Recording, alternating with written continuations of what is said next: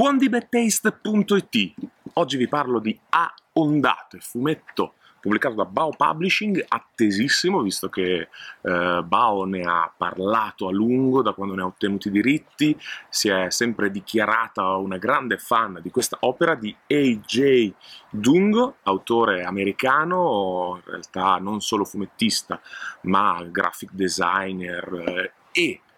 giunto alla notorietà l'anno scorso per questo suo fumetto un malloppone di 400 pagine circa che racconta una storia autobiografica, una storia che lui ha vissuto in prima persona, eh, ovvero l'amicizia, la relazione, un sentimento molto forte, qualcosa in più anche di un'amicizia, eh, per Kristen, una sua compagna, una sua coetanea,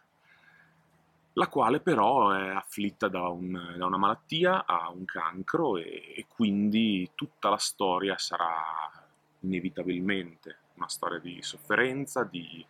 di perdita, di elaborazione del lutto, il, ricordando cosa è stata questa ragazza per lui, chi è stata, che cosa gli, gli suscitava, quali sentimenti, quali passioni riusciva ad accendere in lui e come questi sentimenti sono mutati con la malattia e con la disperata ricerca di fare vivere a fondo gli ultimi mesi di vita a questa ragazza. Il tutto si mescola con la storia del surf a ondate, il titolo eh, è abbastanza chiaro, parla di questo sport con una tavola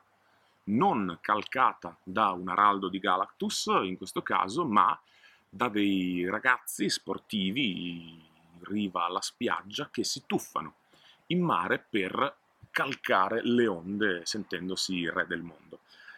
La storia del surf viene raccontata in modo mm, molto do- documentaristico, proprio quasi da, da manuale di, di storia. Mm, c'è una cronaca degli eventi, come eh, certe culture utilizzavano il surf, cosa significava, come è entrato nella società contemporanea, nel, è diventato uno sport popolare per i ragazzi, per gli americani. AJ Dungo è della Florida, quindi ha osservato con i suoi occhi, ha provato con i suoi piedi a, a solcare le onde a bordo di una tavola da surf e in mezzo alla storia autobiografica del, del legame con Kristen eh, c'è un ripercorrere storicamente come il surf si è sviluppato, si è evoluto e si è mescolato con la cultura anche popolare americana.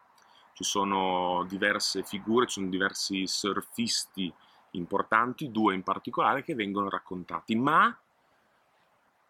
senza mai entrare nel personale, nell'emotivo, nella, nella, nel delineare il, la persona dietro il personaggio. No, vi ho detto che la parte storica sul surf è quasi un documentario, non aspettatevi un documentario che indaga sulla persona, che vi fa empatizzare con questi surfisti, no, è tutto visto da lontano, sembrano quasi un cinegiornale il, il fumetto balza in avanti e indietro nel tempo, nei secoli, per eh, raccontare come è cambiata la concezione del surf, mescolandosi con le, le vite personali di, di Kristen, di, di, suo fratello, suo cugino, dell'autore. Questo, questa fusione, questo mescolarsi è un elemento ostico che non semplifica la lettura. Perché non c'è un passaggio concettualmente significativo? Perché quando si passa dalla storia del surf alla biografia di AJ Dungo e Kristen, non ci sono quasi mai dei collegamenti, sembra proprio uno zapping fra due storie non collegate, non strettamente collegate, al di là del fatto che Kristen aveva una passione per il surf e si emozionava a vedere il mare, ma quando, quando c'è un unico, vero, grande collegamento metaforico fra la storia di Kristen e la storia del surf, siamo alla fine. È troppo tardi per giustificare 400 pagine di cui ora non ho fatto la conta con precisione, però indicativamente siamo metà e metà fra il surf e Kristen. Forse il surf ne ha un pochino meno, però comunque è una, è una, è una dose abbondante di questo volume dedicata alla storia del surf, eccessiva per quello che è il significato all'interno della narrazione. C'è una, una grande metafora finale che sigilla il racconto, bella, azzeccata, ma è troppo poco per tutto quanto è stato raccontato prima sul surf. I disegni sono minimalisti, sono essenziali, si nota che AJ Dungo è un, è un designer prima che un fumettista, i volti si vedono poco, distanti, come potete vedere da queste immagini ci sono delle tavole con pochi elementi di impatto, perché comunque in alcuni casi riescono a concentrarsi su quell'elemento che deve arrivare al lettore, però in generale ecco, sono tavole che tendono allo spoglio, se apprezzate tavole un po' più piene. Il problema appunto è nella narrazione che non giustifica questi continui balzi fra il surf e Kristen. Non solo, ci sono anche continui balzi temporali. La storia del surf di Kristen non viene raccontata in ordine cronologico, ma ci sono balzi di decine di anni e spesso anche per pochissime pagine. Cioè per 4-5 pagine si racconta una cosa e poi via. In un'altra epoca, o del surf o di Kristen, si fa fatica a stare dietro a questa costruzione a maggior ragione perché non, non ci sono mai dei collegamenti fra quello che è appena stato raccontato sulla storia del surf e la vicenda emotiva dei protagonisti. Peccato. Alla fine, però, devo ammettere che mi sono emozionato molto. Mm, cioè, è un diesel questo volume, sono 400 pagine e bisogna immergersi perdonate il gioco di parole, bisogna immergersi a fondo e entrare in questa storia, sopportare alcuni passaggi lenti e che sembrano non portare da nessuna parte, perché nel finale, nelle ultime 100 pagine,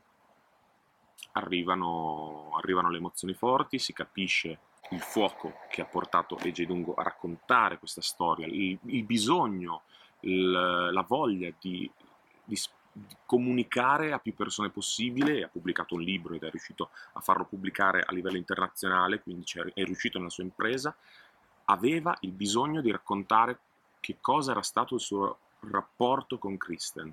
aveva bisogno di raccontare che persona è stata Kristen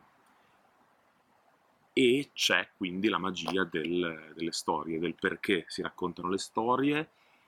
e quello arriva, quello nel finale arriva. Mh, mm, e a tratti si perdonano le divagazioni, perché è una storia personale, è una storia molto personale, questo, questo passa, questo passa al lettore attraverso le pagine, e quando arrivi alla fine chiudi il volume, pur con tutti i, i difetti che, che vi ho citato, li perdoni, li perdoni come quando passi una serata con un amico che ti racconta una sua storia molto intima molto sentita e probabilmente proprio perché è così personale, a volte divaga. Racconta degli elementi che per lui sono importanti, ma che al lettore non arrivano nello stesso modo. Sarebbe stato più incisivo riducendo la componente storiografica sullo sport del surf, ma comunque emoziona. Emoziona e se volete avventurarvi in questo, in questo mondo acquatico, anche i disegni sono, hanno delle linee molto fluide, sembra sempre di essere sott'acqua, anche quando si, si guarda uno, uno, scenario urbano,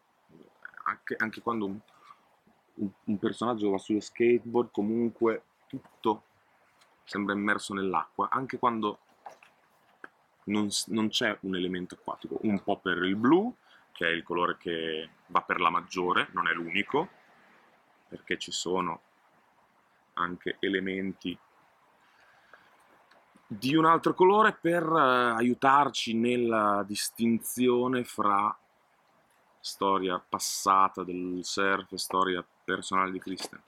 Ma comunque queste onde, questa, questa tempesta, queste onde che si mescolano fanno confusione, come le onde del mare. E,